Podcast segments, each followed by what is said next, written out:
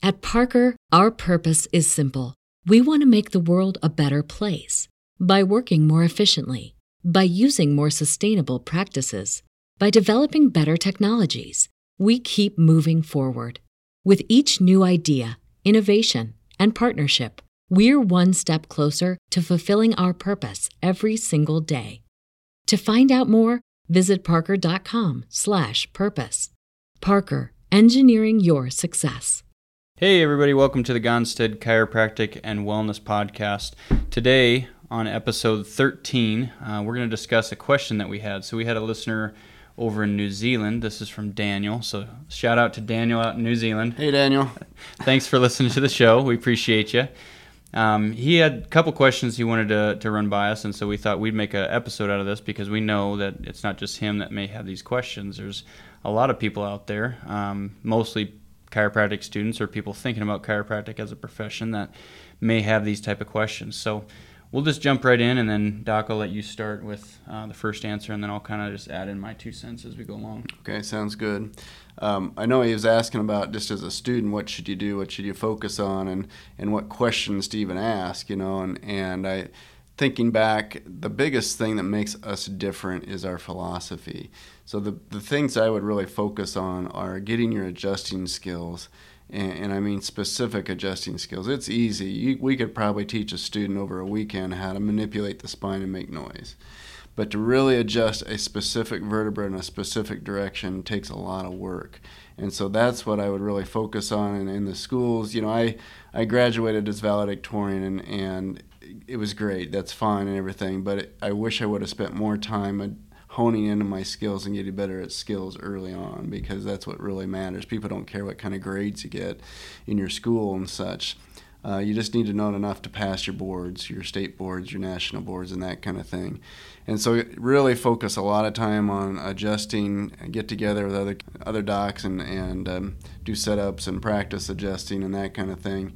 And then philosophy, and that's what's getting lost in the chiropractic. It's really the only profession that has a vitalistic philosophy. And unfortunately, there's a lot of chiropractors that are not. It's just pain. Mm-hmm and it's just pain relief. And so, whatever it takes to get pain relief, manipulate the spine this way, and do some therapy here, and do electrical stim here, and and anything from essential oils to whatever for pain relief. And it's the specific adjustment to remove nerve interference is what's huge. And um, we used to be at the Gonstead seminars, um, and it used to be the seminars used to go from all day Friday, all day Saturday, and Sunday morning.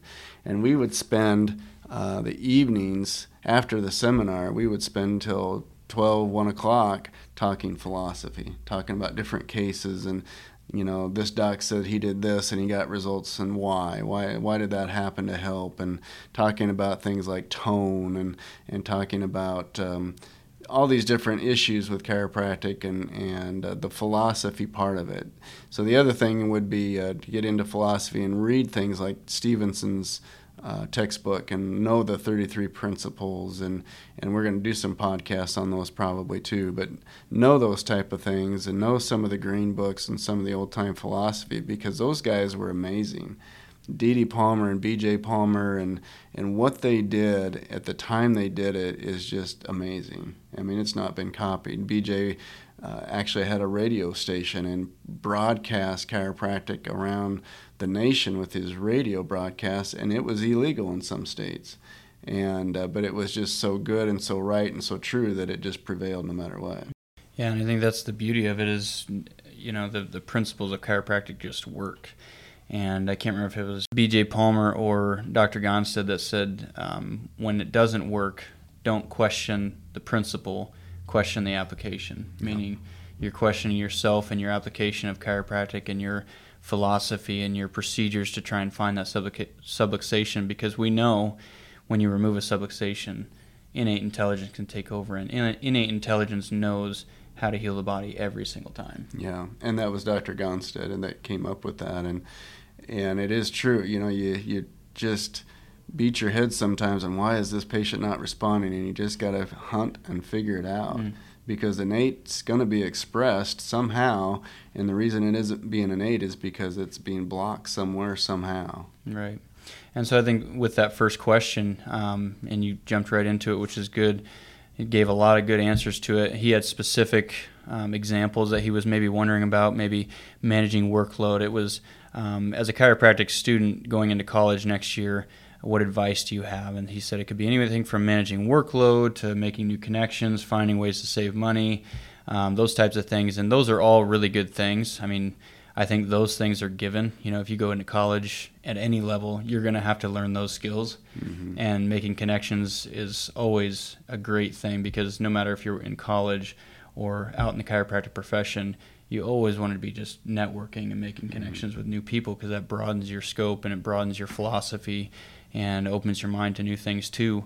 Um, but we're going to focus more so on the things that you know, are going to make you a better doctor. And so you mm-hmm. mentioned the green books. You know, there's um, when you get into chiropractic college, depending on where you go, you may hear a lot about them, you may not, depending mm-hmm. on the college. It's true. Um, and the green books were books that were written by D.D. Palmer and B.J. Palmer and some of the other, like Fred Barge wrote one.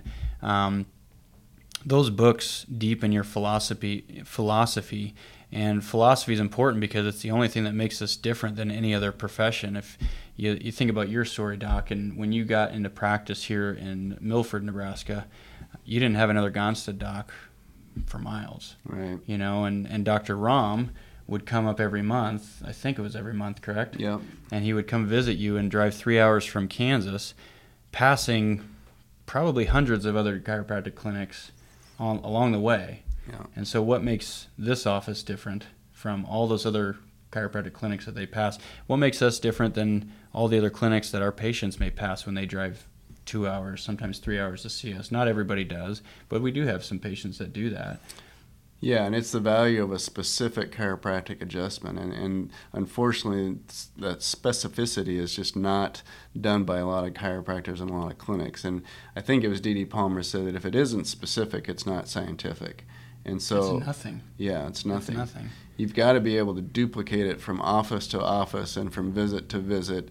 And I don't know how many times we get uh, patients from other chiropractors, and so we call them and say, "Hey, what what did you adjust?" Well, the lower back. Okay, I know that they have low back pain, but we're out in the what's lower the back. listing? Or... What? Yeah, what's the listing? What's uh, which one did you adjust? And they can't even tell you which vertebra. Right. Well, it's in the lower back. Right. You know, and we put them on one side, put them on the other side, and so it's like, well Right. You know, they really didn't receive chiropractic; they had right. manipulation. Yeah, and that that was one of the, the quotes of BJ that really stuck out to me is, and that was in our technique adjusting room when we were learning thoracolumbar technique, and it was right on the wall there. Chiropractic is specific or it is nothing. And I every day I'd sit there and look at that as we were going through setups and stuff, and I'm just thinking, gosh, if you really sit and ponder that that quote, it's a small quote, but there's a lot of power in that.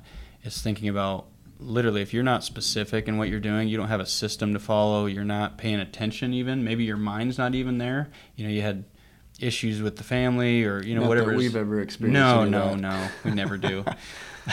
Stress happens in life right?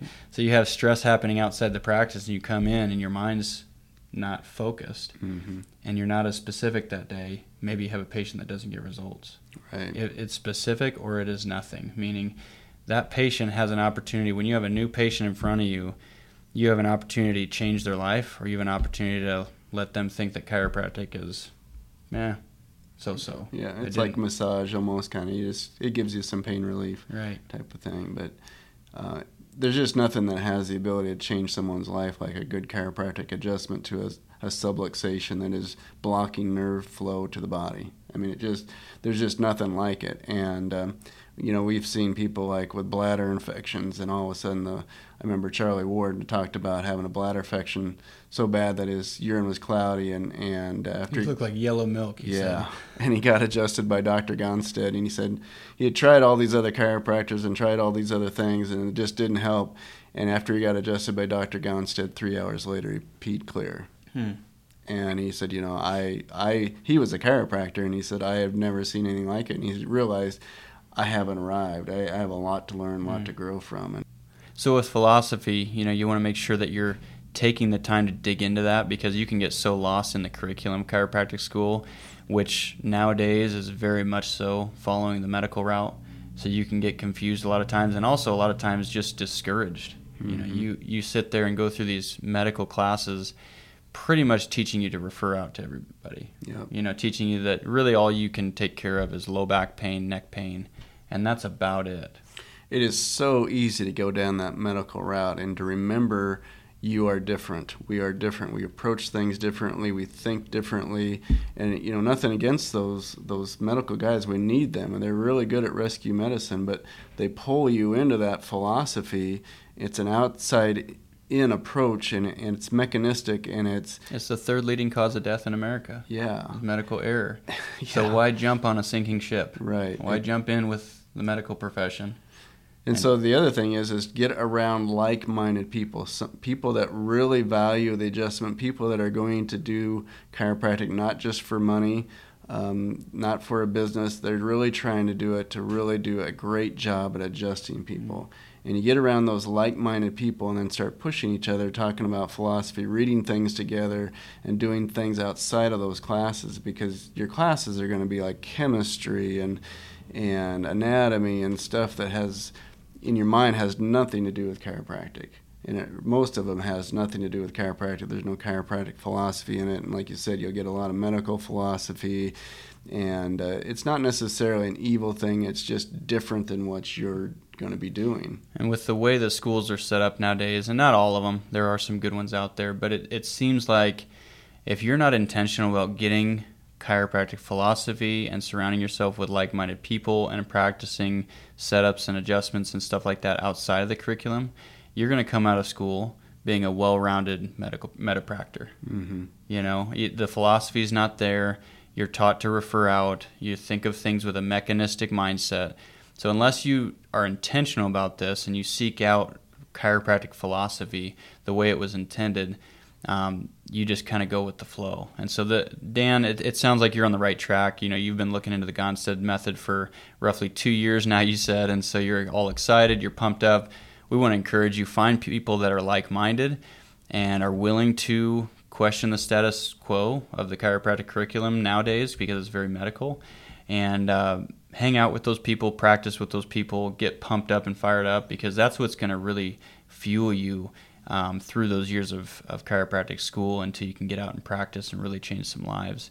And so, um, second question I wanted to kind of move on here because we are limited on time is you wanted to know um, this is kind of interesting and this is a good question of you is what question is a good question to ask right. when you get into chiropractic school, because he said that there was a doc, Dr. Fowler, that he he listens to on his podcast, and he said that you know many times students don't even really know what questions to ask. Mm-hmm. And so, Doc, what would you say to that? Well, the questions to ask is how do I find the right people to hang around with? How do I find the material that I should read? And how should I focus my mind and, and so on? And again, it goes back to that philosophy anything worth doing is worth doing well. And you get like minded people that really care about what they're doing.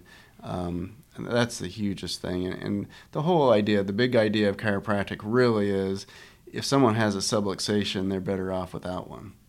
So plain and simple. Plain and simple. Everybody can benefit from a chiropractic adjustment if they have a subluxation. And how many people in our society does mm. not have a subluxation? You see somebody out in public arguing with a cashier clerk at a grocery store, and you're like, man, he could use an adjustment. exactly. That guy is not our, well adjusted. Our government officials all need adjustments.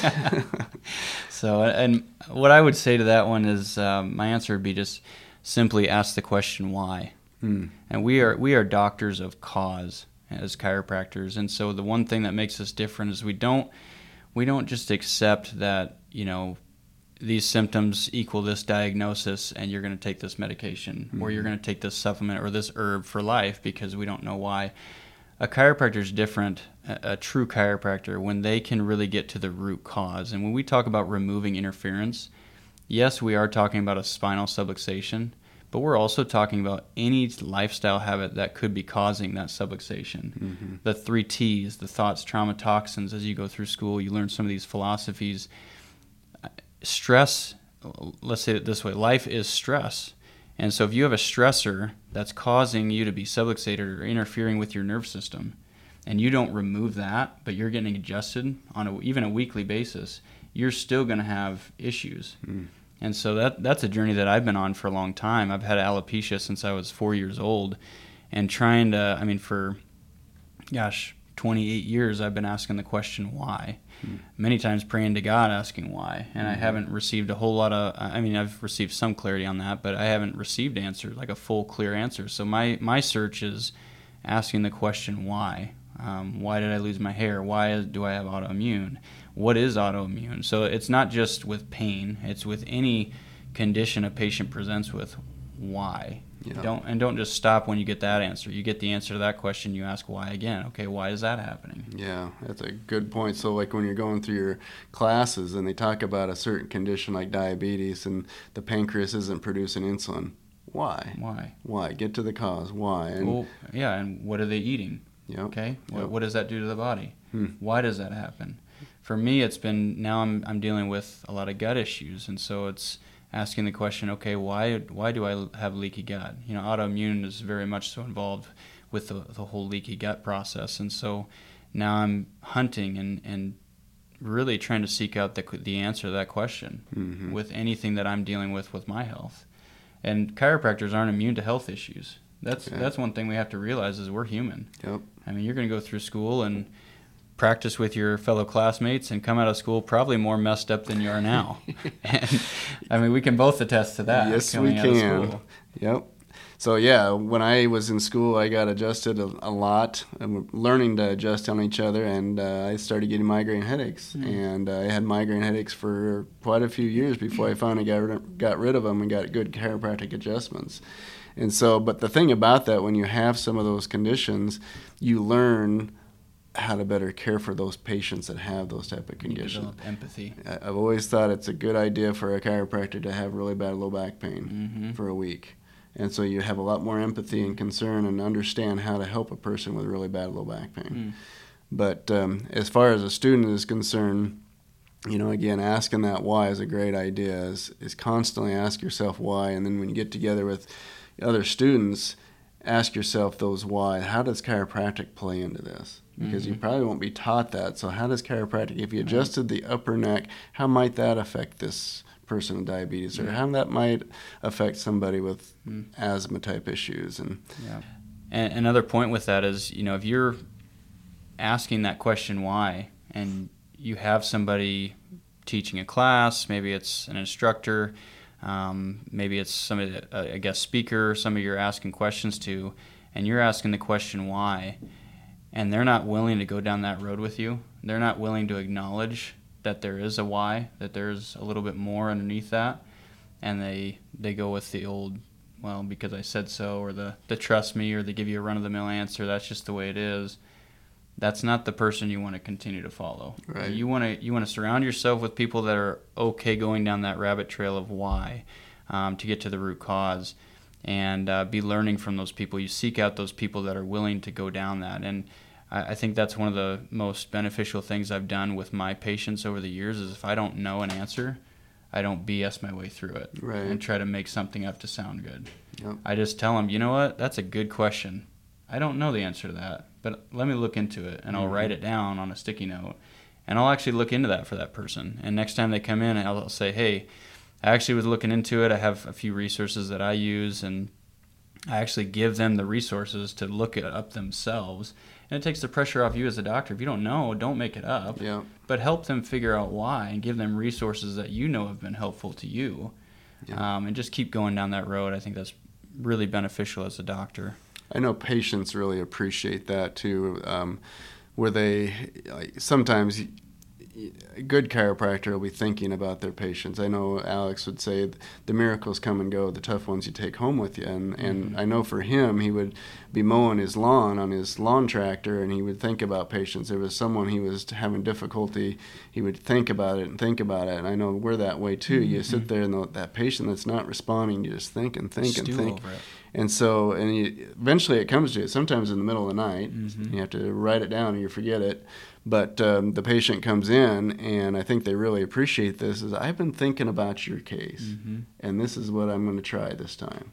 And patients appreciate you're not just doing the same thing over and over and over, and and especially if they've what been. What does that tell them? Yeah. Like he cares about me. Right. On his day off, or at nighttime with his family, he's thinking about me. Mm-hmm. That, that's what business we're in, is the caring business. Yeah, we're in the people business, and you treat others the way you want to be treated, and that's that's the most important thing.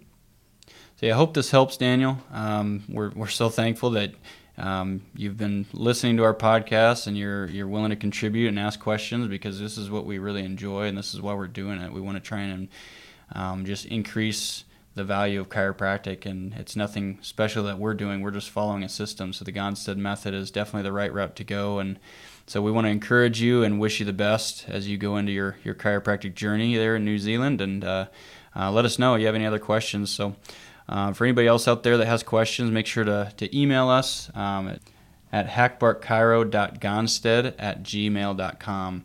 Um, email us any questions you may have, and maybe we could feature you on a podcast and uh, um, just keep more content out there, get more out there so people can have resources like this. So, thank you guys for listening. This is Dr. Tyler Hackbart. And Dr. Daryl Hackbart. Bringing you the Gonstead chiropractic and wellness principles so you can live the best life possible.